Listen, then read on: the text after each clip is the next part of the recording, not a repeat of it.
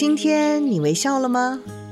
跟着微笑台湾深度走访台湾每个乡镇、每个角落、每座山、每条河，发现这块土地上更多动人的故事，让这座岛屿和你重新连结。现在就出发！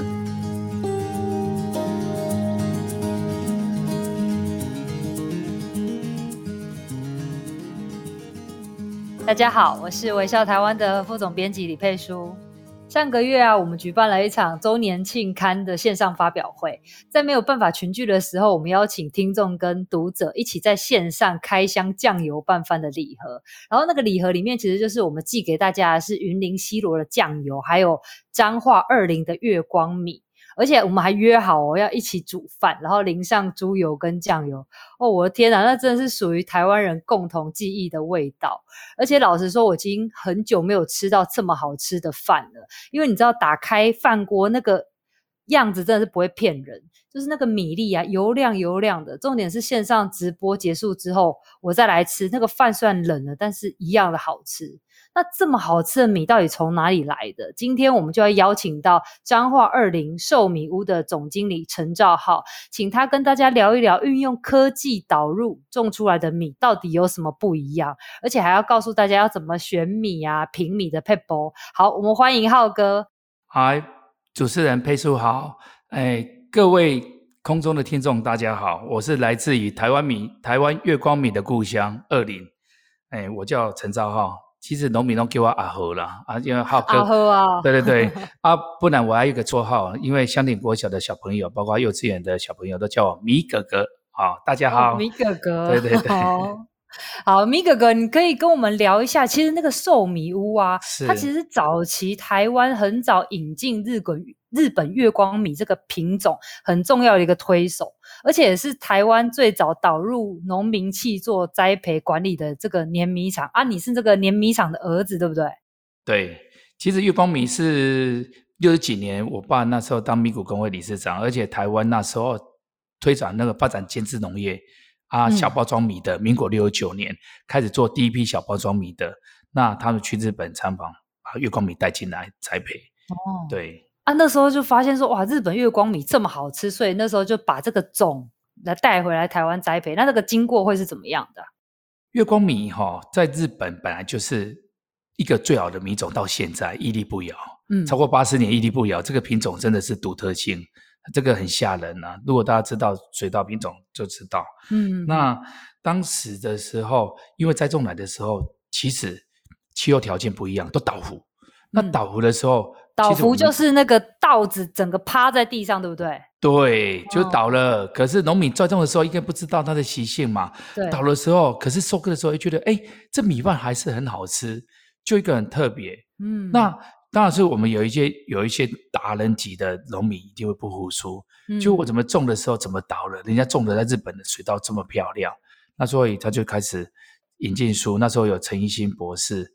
好、哦，引进拿出来，我们就开始看日本研究书，让他稻子从第一年失败，第二年倒，第三年他就站着屹立不摇，好了不起。所以开始奠定月光米在二林这个地方，嗯，注定哈、哦，那是就是农民的精神，那个就是农民的魂，所以注定月光米的起头是在这边来的。哇，是在二零。是。那其实你退伍的时候就回到家里面要来做接班的动作，对不对？对，其实没有啦，没有要接班啦。其实这个我会讲讲一次真的真心话，嗯，这个这个是时势所逼啦。很多在传传产的哈，有时候不得已的时候，还是，呃，应该第一个我们，因为我国中毕业就在台北念书，其实在台北我都认为我社会在都会区，我留在台北，不大可能会回来。那对，应该就在台北工作。对，很多回来的时候，有的客户说，哎，你应该是。北部人听你的声音讲话的时候，因为怎么会是？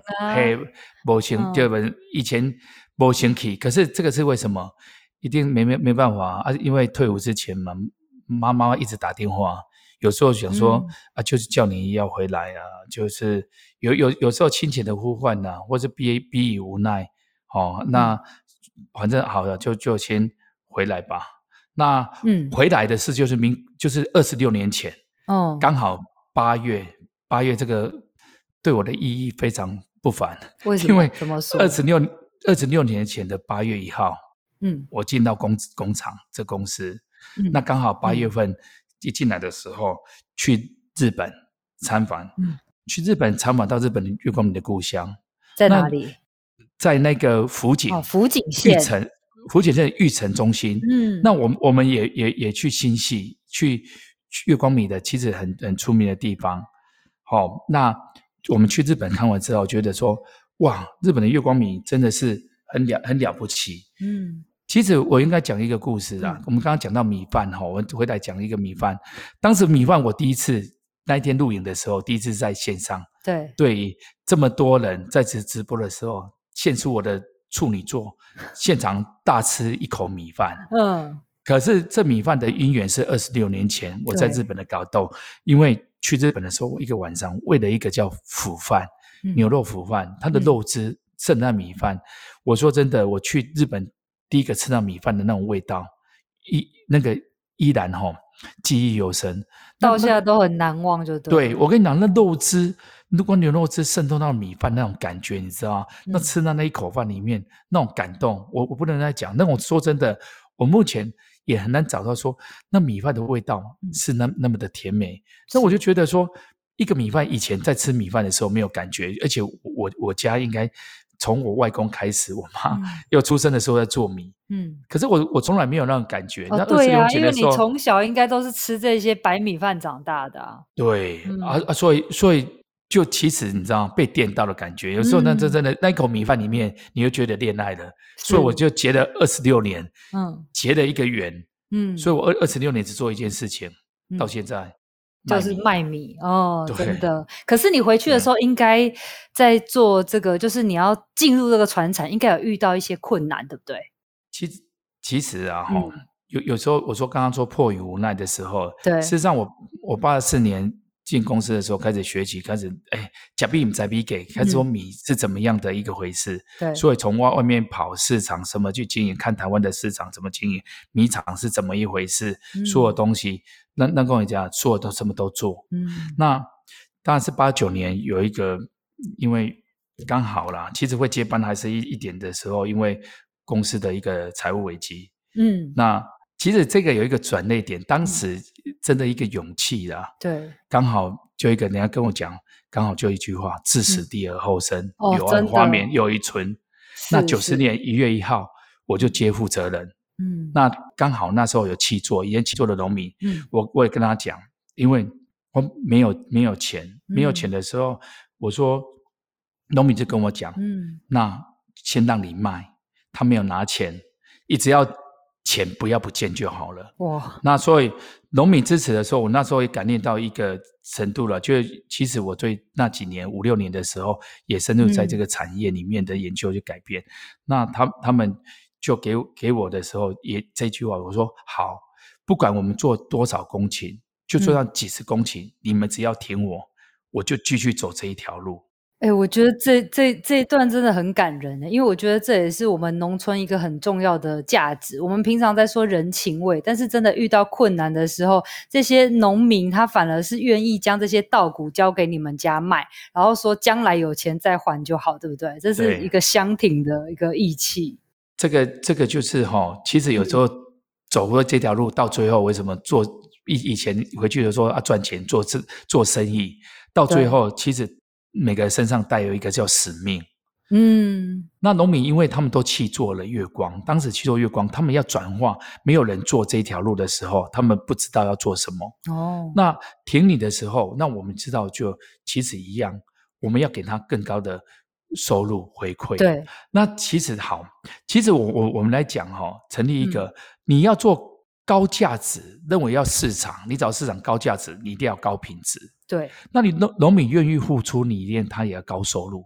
其实要回馈。嗯、那我们一直在讲的，这就是一个良性循环。找了一个好的品种，要市场里面，我们要让市场了解它的价值。因为农业的价值在产品。那我说它的品牌来自于品质，农产品品质的一个支撑力。那要好的品质，你一定要农民愿意投入。嗯，那投入你要给他怎么样的方法，让他第一个。他要有高收入，对，高高付出要有收入嘛，这个是一个价值。那消费者认为一个好的品质，他愿意花付付比较好的价格来购买。但是这个好的品质是只要它种的好就好吗？还是后面其实有更多的努力要去，你你必须要去 support 它？对，其实我我说大家。媒体在看到的时候，有时候包装可能看到我们的包装很好啊，或是做礼盒包装，很多很先进、哦、很漂亮。推出的时候，有人说：“哇，你们在后面的行销末端里面投入很多，做了很多。”其实我跟他讲，嗯、我们最早期的时候，那个记者访问的，我说早期我们在源头里面的管理投入，嗯，远比这一个数十倍、百倍，嗯、那是你没有看到，可是没有用这样的跟消费者连接，他不知道我们在。基层的农民在那个在源头里面田里面付出，那为什么会这样？因为我说说过，米的好的品质百分之八十决定在田里面采收那一刹那。哦，百分之八十。对，因为稻谷收割之后进工厂做烘干、低温储藏、加工，这只有破坏。我们只要保留稻谷最好的时候，因为它是农产品，它是一次脱壳一次加工。对，如果不好的产品不会变好，嗯，我们不是我们不是加工品，对，它不好的品质里面，所以我们是原料很重要，要天生好，对，这个原料很重要。那原料重要，你要怎么样管控原料品质的稳定性？当当然是你在加工末端一定要好的设备，哦，这个要投资。那前端要怎么教农民好的这栽培管理技术？嗯、那所以其实早期我我也很幸运，贵的很多这些博士。早期像现在台南台南，诶南区分署的诶分署长，他以前在产学合作，我八十四年一直在田间栽培管理里面做产学合作。他以前在农事所的时候，嗯，我们不断的时候记录那改良场，包括很多的博士，就是教农民最新的一个管理栽培管理技术。对，那现在因为科技的，因为我们那时候八十四年，他们就协助我仪器去做米质的分析跟检验，米质的分析跟检验，嗯嗯，对。它分两种，一种叫米质的外观，它完整力。但关于在我们工厂的一个成本，因为消费者要看漂亮。对。第二个很重要一点叫食味值，食味值就是好吃度。用日本的一次去检验米怎么样好吃，因为它蛋白质的含量、哇，脂溶性淀粉的含量，去这种用一件数据，嗯，来做米质检验。所以，那好吃的米通常是淀粉的含量比较高，还是蛋白质含量比较高？哎，蛋白质含量比较低哦，比较低的。哦，那实验性实验性淀粉要比较低。嗯哼哼，因为我们要我们对米饭哈，在台湾的印象就是要软、黏、Q。对，那软软不能烂。哎，对对对。那黏黏要有点黏，又不能太黏。没错。哦，太黏的就是糯米嘛。嗯。Q 就 Q 弹，这个是台湾一个特性。嗯。那吃完要有一种。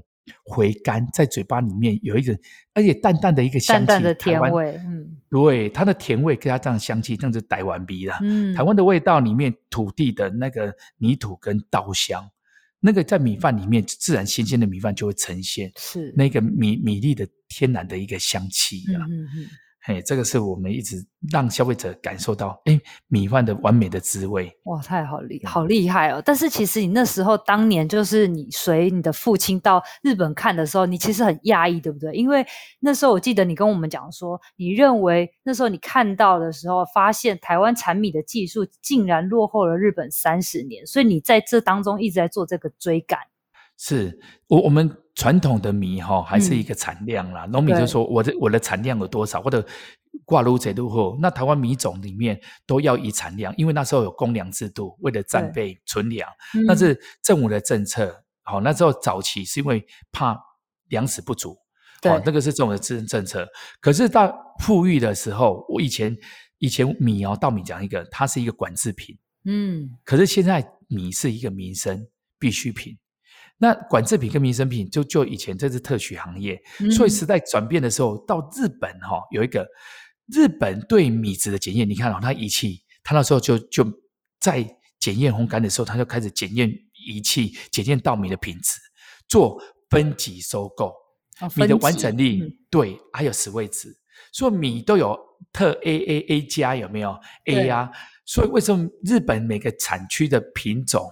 就有不同的一个定义，那个叫日本叫做名饼米，就是产地跟品种。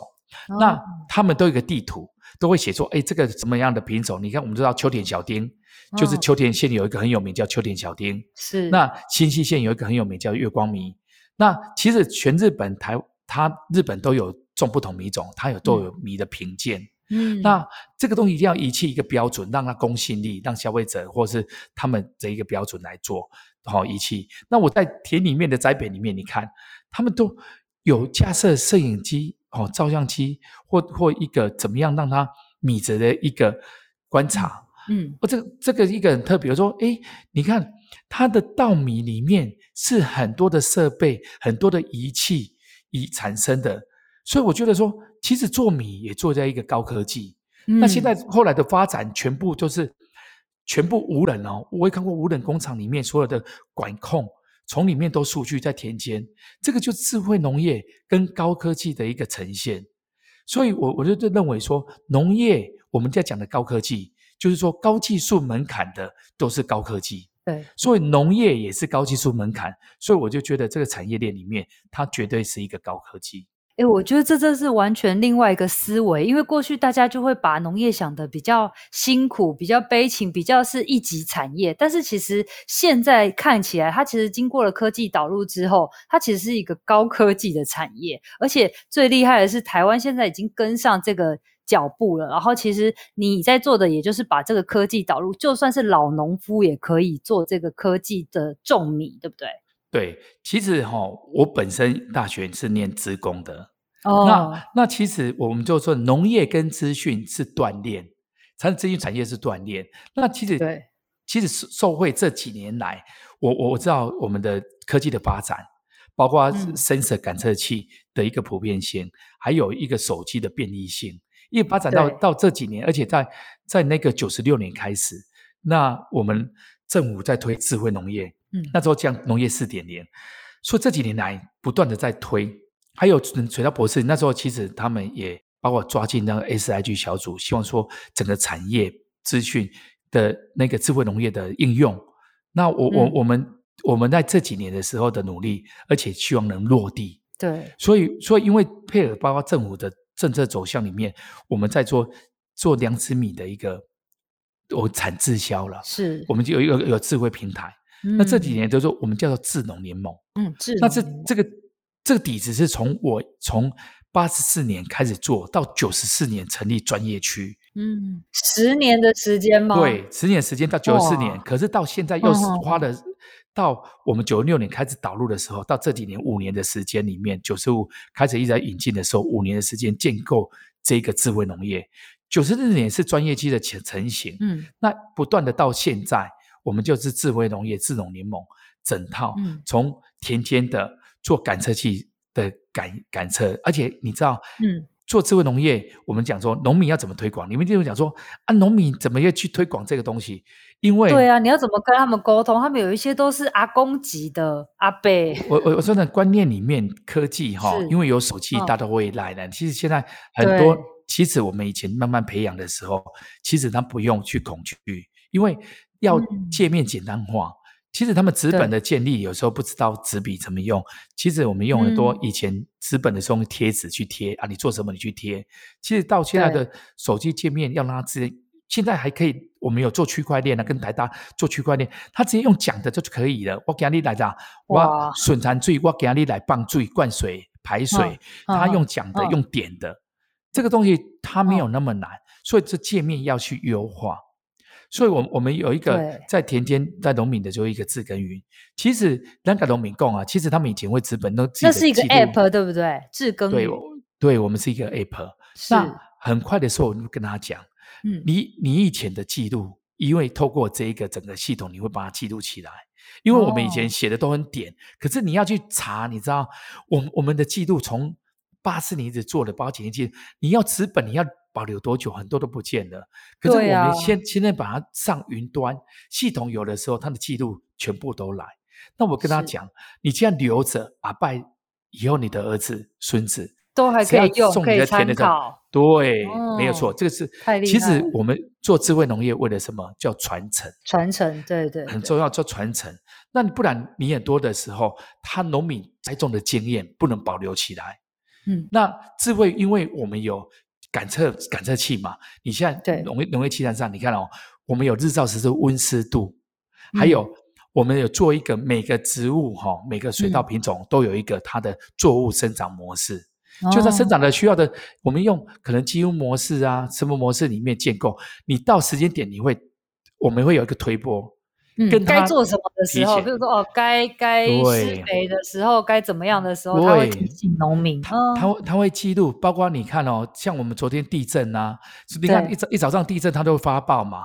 我们现在气候的变迁太热，到热病要起来，病虫害或是太冷，寒害要来，低温警报，它就会帮你推波，跟你提示嘛，跟闹钟的形式一样，铃铛就跟你提示你要哎做什么。它所以它本身有一个叫参考，嗯、那那那你的记录后面的产量跟品质，你就回顾你的栽培方式，哎，可能这哪些有需要改进？这个东西生产履历其实它的记录用系统来帮你记录，可是我们博士要诊断的时候，跟医生的履历一样，他哎哪一边出问题的时候，我们就可以来检讨，一目了然。对，那个数据的累积，对对对，这个就以后叫数位本身了，这个就是 OK，这个智慧会留下来了。是，我觉得刚刚浩哥讲的这一段啊，就是我们在讲说到底什么是科技重道，大概就是这样，就是你可以开始累积那个数据，然后这个数据可以帮助你让这个耕田的技术越来越好，然后也可以传承给你的呃下一代。那我们中间先休息一下，稍后回来听更多的故事。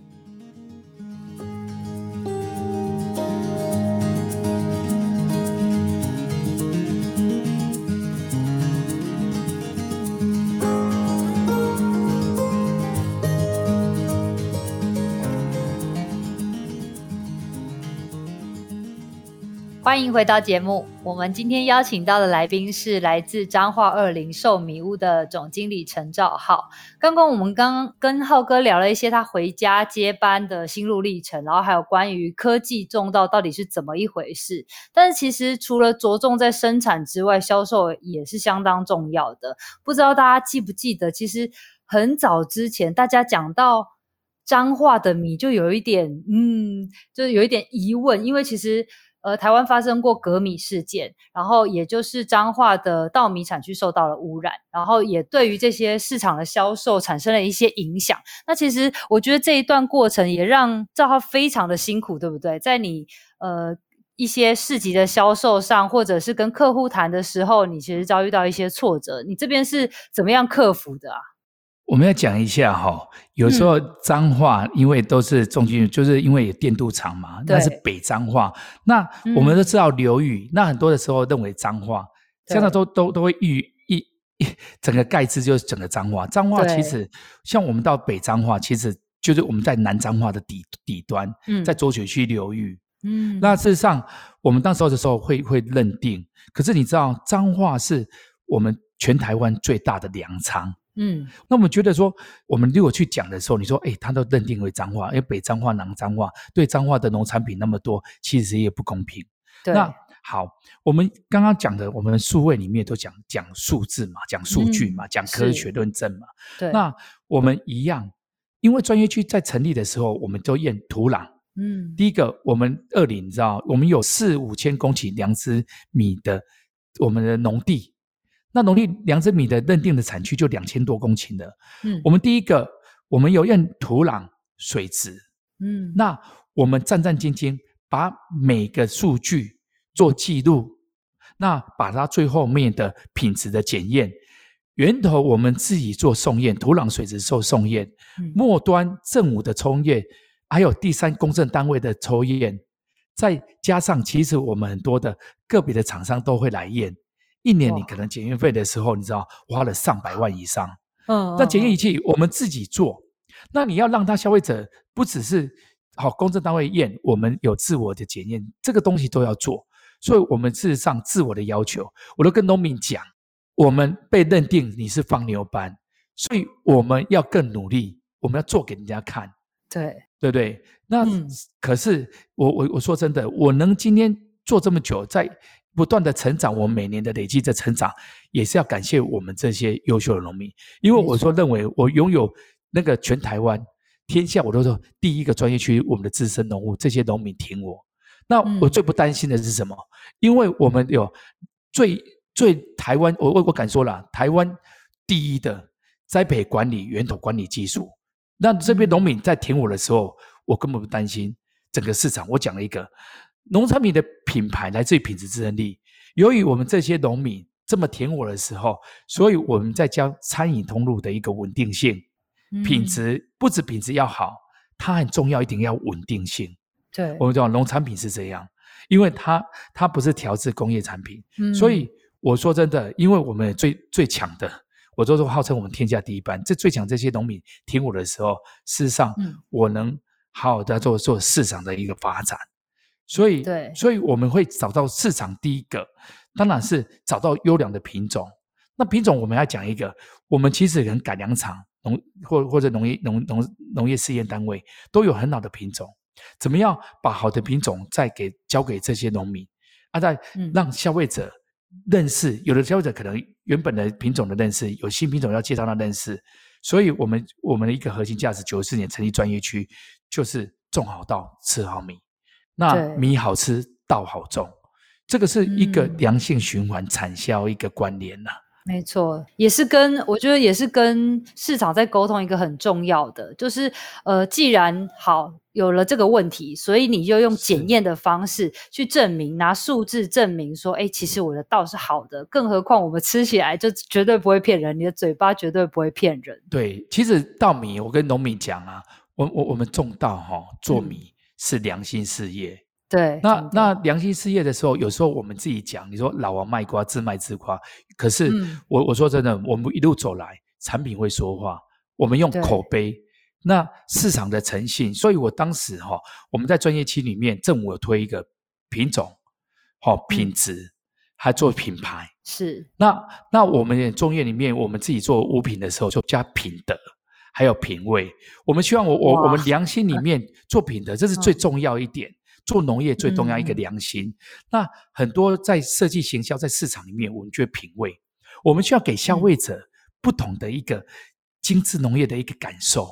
那我要讲一个，今年是。今年我们我我们不止推出，因为我之前有跟看见台湾基金业合作，里面他有讲人文就在地，嗯，还有用科技科技的引进，嗯，还有一个创新。是，那事实上，人文科技创新，它是要创造一个什么精致农业体验服务？是，那我们就要把吃米的的感受跟服务，所以那时候我们还跟米其林国寄到西班牙米其林去做米的料理。哇，那把台湾米，你看在国际哦，嗯，它是前台湾米其林，其实是前几大的米其林的时候排名，那让国外的米其林的大师来采用台湾米。那当然我，我我们台湾很多的料理餐厅啊，还有米其林餐厅也是采用我们的米去做料理。所以，其实你现在你的米已经外销到世界各地，已经数十个国家了，对不对？对，其实有超过二十个国家了。哇，超过二十个国家。其实量量没有很多，可是对我们来讲里程碑啊。从我九九四年、九六年开始做外销的时候，可能几吨、几箱、几十箱。到其实现在，我我们像去年销了差不多快一千七百吨的外销，那是慢慢累积里面，我们让各海外让他吃到台湾米。我们认为台湾米是一个骄傲，台湾米有它的独特性。那台湾米比 CP 值又比日本米高，其实我们在海外都跟日本米在做竞争呢。嗯，我们真的是又好吃，然后这个价钱相对又比较可以大众比较可以接受，对不对？对的，其实。我们也应该讲了，政府也有奖励我们啊，嗯、有有有帮我们推波了。其实我我我认为说，我们不止自己要努力，你到一个程度里面，其实政府的助力也是。也是很重要。对，但是呃，我们刚刚在聊到说那个科技的种米啊，然后你也讲说专业区，是，但是很多人应该很疑惑说，那这样子会不会使我们的作物单一化，失去各地的特色？这件事情你怎么看？我我我印象在讲科技哈，大家、嗯、大家讲科技，不要把它锁定是这样，好像是一个那那你们如果这样的单一化，有点像机改或者怎么样的生产一个。对，其其实我我们说真的，我再先讲一个，在我们从市场讲回来好了，市场最重要做一个品牌，它一定要品质均一化。嗯，台湾的多元化小农，我跟你讲，小农其实它是多元化。嗯，可是你要做做国际或是在做市场的竞争力，它又有一点不足，嗯，因为你你没办法品质均一化。那我们让品种一个好的品种要育成，至少要十年的时间，是。可是要把好的品种再推出去，那更难。一个新的品种更难，可是品种在台湾，我我我我刚刚有讲到嘛，我们有达人在研究的时候，他第一个传承我的是一个经验，那时候栽种，那栽种的经验它是一个点一个点，可是为了我们要把栽种要用系统让它云端化去统计出来智慧化科技的应用，嗯、为什么？其实我们都说呢，栽种有一个时间试栽点是哪时候？对，因为我们以前用经验嘛。可能一缸或者气温，可是气候的变变迁，这几年的气候变迁，让你你知道吗？很难栽种农产品。对，那可是气候变迁，因为我们有气象局的预估，那我们又有水稻每个品种的一个特性，这就是科技应用的，在我们保有我们品种的一个产量，嗯，对农民的一个保障，产量跟品质，绝对不是品种的单一性。你看哦，我们有你刚刚讲的台中一九四。富米的时候栽种的时间、时间点、插秧时间点，跟栽培管理技术跟月光米又不一样。那跟台梗九号也不一样，跟台南十一号不一样，跟一四七每个品种的都不一样。那其实多元性是品种，我们对市场的需求的多元化。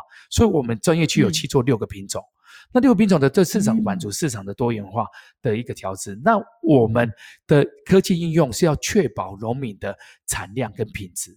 对，那个因为收入，我们很重要是要保障农民的收入，所以它的品质跟量，因为如果说它品质不好，又没有产量，对农民是一个伤害，对消费者可能不一定卖的，消费者不一定不一定买单，那农民生产的东西卖不出去，就会造成现在台湾有没有？嗯、台湾其实最大的问题叫做什么？产销失调。是，所以你看很多品种在处理这个事情，那我们自己专业去是承担我们去做的农户的所有的收购的稻谷。我们要负担它的成败，嗯，这个是我们一个使命了。所以，我们是我觉得，我觉得浩哥你点醒了一件事情，就是其实这个科技种稻它解决了很多问题，它不是说一般看到了说，哎，是不是只有一种作物？它还是保有了这个作物的多元性，但是它也能够让这些作物能够在有质量，就是有质又有量的方方向继续前进，而且甚至可以外销。对。其实以前我们求量，现在值翻嘛，对，改变嘛，所以值值很重要。那值又现在有没有？现在刚好这一次又这一波的疫情，大家在家煮，因为吃米饭量很少，所以他们宁愿吃好。那吃一个觉得他们喜欢的、满意的，就是说我们水稻在栽培的时候，品种的特性，嗯，每个博士都希望育。研发育种出一个消费者一吃就爱上，对，而且你知道吃的跟吗啡一样回不去。真的，我觉得我上次吃的那个月光米就让我有这这种感觉，我就觉得我以后就是要买它。是这个，就因因为它的市场的支持有没有？我们的去做从。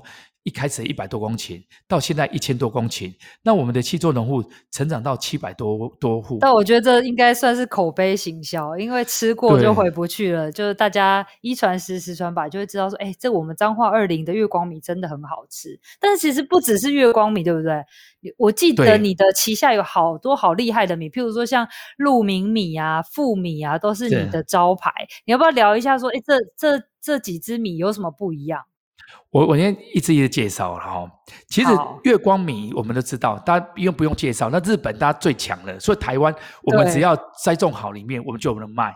所以我，我上我一定要讲一下，我上次就是。在家里面就煮了那个饭嘛，然后我不是就是去那个线上活动要用嘛，结果回到家的时候，我家人就在吃那个饭，然后他就问我说：“哎，这个是日本米吗？” 就他们真的以为是那个我们常常去日本才会吃到饭的那个品质，就是让他这么惊艳，我真的是超得意的。我就说没有，这是我们彰化二零的月光米，是非常厉害。因为我们月光米是都是日本餐饮很多，其实都料理店在指、哦、指定，都是他们在对，都我我们说的百大主厨啊、嗯、指定用米啦。这个是是因为月光米一直会在一直在成长，是要要感谢这些餐饮通路。那我要介绍一个、嗯、这一九四啊，我我常常讲啊，月光米就比较合适。那我们一九四的时候比较小颗，晶莹剔透，又带一个巴斯马蒂的香气。哦一台中台中一九四号，就是我们说你你说的富米，富，富就是富裕的富，很香的意思，是不是？对，它是有一点七叶兰的香气，哦、七叶兰的香味，然后它的米粒比较小颗，对，青草香，哦、它米粒它是梗米哦，哦它又不是长米，可是又瘦瘦的。哦、那做我都跟他讲哈、哦。这个这个香味是热半软，热热半软啊，冷半 Q 啦，煮稀饭又绵密。嗯、那当时推出这个米的哈，还有一个，因为台湾有混米的一个大众混米的事件嘛，嗯、可是这种米你知道，外观跟日本米又不一样，所以很难混在一起。对，它也不长，它也不长，嗯、可是它短，可是它又又瘦。嗯，对，所以它米粒跟人家不一样，所以它不是外外观日本米型 Japonica Rice 的那个圆圆胖胖的。对，好、哦，那来自于那它有一点青草香，我就说它的香气又不像我们芋头香，哦、所以我就说它香而不腻。嗯，那它的口口感，说真的没话说，吃的时候那博士讲的，他跟九号他们说那个叫做，诶，他那个叫做安非他命。嗯，啊啊啊，说说这个这个富米这个一九四啊，他说有是叫做那个细油啊马那个四号。气候万满在供这个这个毒品，你知道吃了就回不去 啊！我我我命定的米对啊！我讲一个，我我那时候就讲说，像月光米啊，我我套一个我最喜欢用的，我其实我很喜欢看武侠小说，说这叫宝刀屠龙，号令天下。嗯，那我我说台中有是叫富米，就是倚天不出，谁与争锋？所以我我就说绝世好米，一生必尝。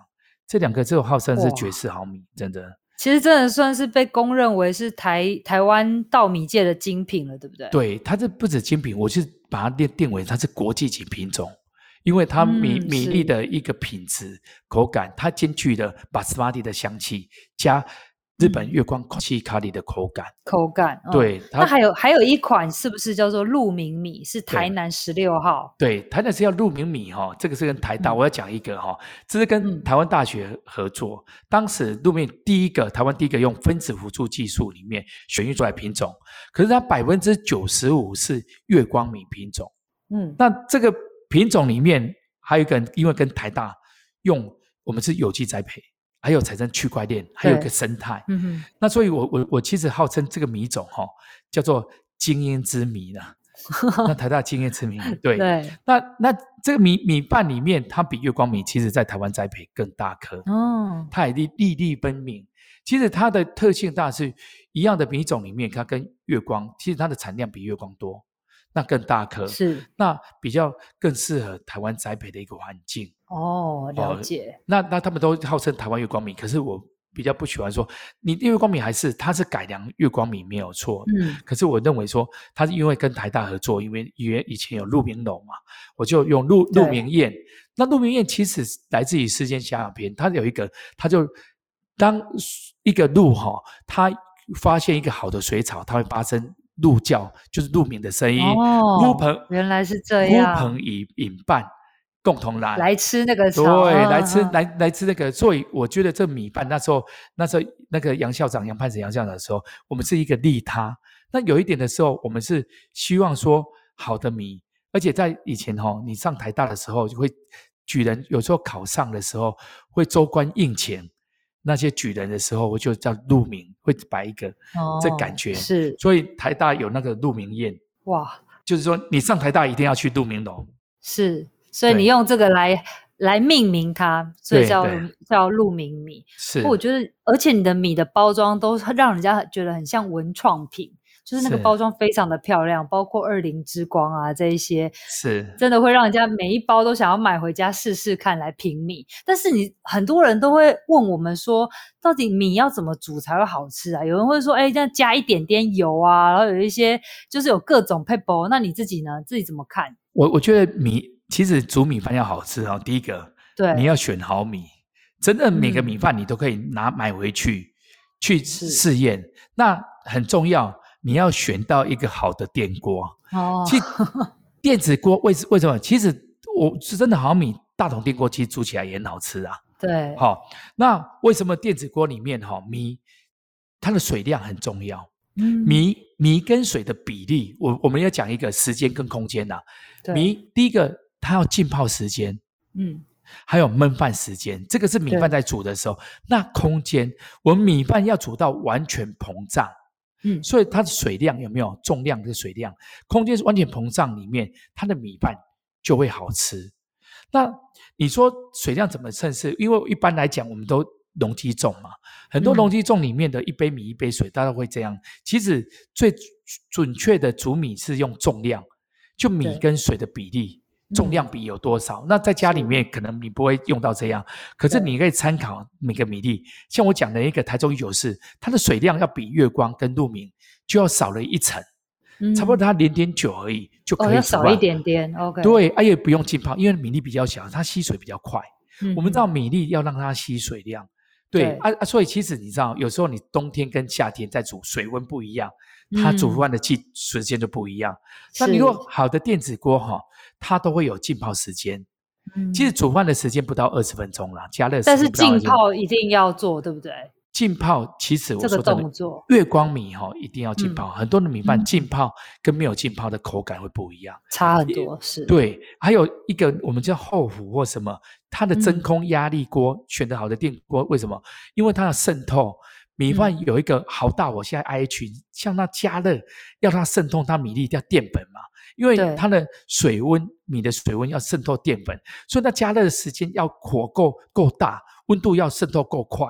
那后面是靠焖饭，焖的米的延展性跟 Q 度，哦、所以你你不能一直煮煮到烧焦或烂掉。对，那你如果说看后面的热去焖它，对，那个加热有没有？我们在翻滚吧，嗯、你看米粒有没有在煮的时候它是翻滚？如果它的热渗透很慢的时候，外面可能糊化烂烂的，啊，米心没逃。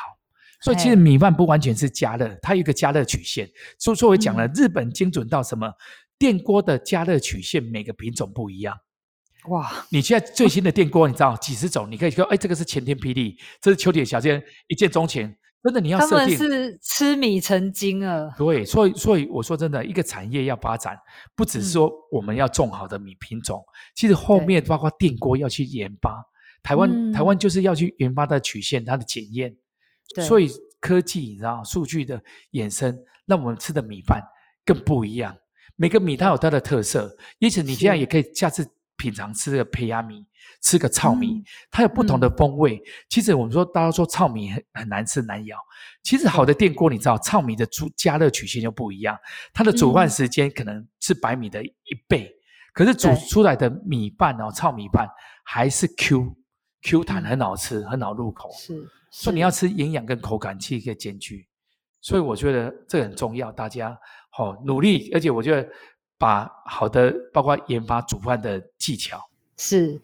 哇，我真的觉得这真的是博大精深。就是当一个产业走到精致化的时候，不只是生产，还有后端你要怎么去享受它，都是一门学问。那我觉得，呃，台湾人其实很幸福，因为在台湾，你知道，就有太多的米可以让你品尝，然后每一个不同的产地，甚至每一个农夫，他们都有自己一个栽种的一套。那我觉得今天浩哥跟我们分享了很多的，就是跟科技相关的种稻，它其实后面带动了非常多老。农跟小农他们呃很很重要的生计，然后我最后其实很想要请浩哥聊一聊，就是其实你知道现在台湾务农人口老化，然后也大家就是很担心，那以后没有人种稻怎么办啊？然后农业慢慢的没落要怎么办啊？然后可是，在你当你在引进这个科技种稻的过程中。其实延揽了非常多非本科系的学生加入，然后也帮助了非常多的中生代的农夫。那你自己认为如何吸引这样不同的人可以进来吗？然后他们这些的年轻人在这一行到底有没有出路？我我们这样哈，我们产业链是要一条龙嘛。嗯、那对，其实我我我在跟那个学生分享的时候，我像我们本科系，他有可能做现在用网络行销，嗯、他可能现在。你你们现在包括录了很多的科技里面短影音，他们可以就是说，他们让他或是跟美食老师会做料理分享，因为现在年轻人会去分享的时候，第一个他都销售，那有设计设计本科的进来，嗯、或是整个产业进来做销售。那事实上在，在我我们说青农哦，其实我们那里很多的青农，他们很容、哦、容易进来，为什么你知道？第一个在农业里面你说辛苦，可是现在很多的自动化。跟科技的导入里面，它管理更容易。你知道我们那边的青农，你知道田很难绑，嗯，你要租田租不到田，嗯、你知道，嗯，因为现在很多年轻人想做大，而且而且你知道他比上班的收入多。我们那里每个年收入都是上百万的，不是一百两百，这是这个你知道，嗯、而且他又自由，他又当老板，对，他。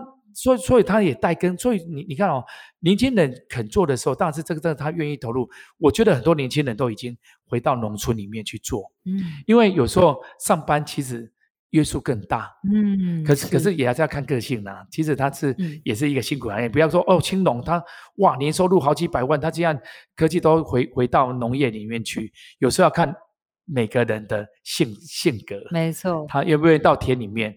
那有的人就喜欢，很喜欢爱爱这个土地。嗯嗯。那所以，我们事实上从田间的生产栽培，那再来就可能在工厂的一个加加工，包括检验，包括管理，它它去衍生稻米的产业链。我说真的，它是很完整。到市场，我们其实我们是包括我们在做，我们经营我们自己的社群网站，好，或或者网络的销售，我们有有有 Line。好购物，嗯，其实我们都是我们自己培养的年轻人做整个系统，我们也有 IT 人员，所有的东西都是自己在做，都是非常科技化而且数位化的。对，而且其实说真的啦，我们做的这个这个行业里面呢，哈，大家讲，因为我我本身念资讯，我很多朋友大家都在资讯产业，嗯，其实大家很多在资讯也是一个打工，也是一个代工，或是做一个东西一些工厂，嗯，可是农业里面我们用。最好最健康好的产产品跟人家分享，嗯，那事实上他们其实做一点很有成就感，没错。这个这个这个东西，而且你知道，我我们在卖的比较不传不是传统，你你知道我我们我不管我们的业务出去的每个都是 MacBook，、嗯、每每个都是 Apple，我们我们是要配的我们我我们我们工厂最多是什么？你知道？是什么？iPad。哦，我我们在现场包装，他也用 iPad。我们现场会不会在派工，我们人手都一台 Pad。你知道我们都用，你们的老农夫也都用那个啊，也都用手机，然后打开 app 就可以管理你的他的那个农田，是。哦，我们工厂里面也全部都是 app 啊，我们在车上闲到都是啊，嗯、对。是，其实都是已经非常科技化跟进步的了。对。那其实浩哥刚接手寿米屋的时候，契作月光米的农民，他其实最多才一百人，然后面积还不到一百一十公顷，然后那时候科技的系统也不知道在哪里。但是二十六年走过了，契作米的品种增加了五项，然后你的总面积超过了一千四百公顷。然后现在的人数多达了七百人，手机跟精密仪器也成为你种稻的好帮手。我相信浩哥的卖米生涯已经从一开始是他就是他的天命，但是现在也变成他的使命了。今天非常谢谢浩哥跟我们分享很多故事，谢谢谢谢佩叔给机会跟大家去分享这个一路走来的一个历程。谢谢你，那也谢谢今天各位的收听。那我们的节目就到这边了，下次再见。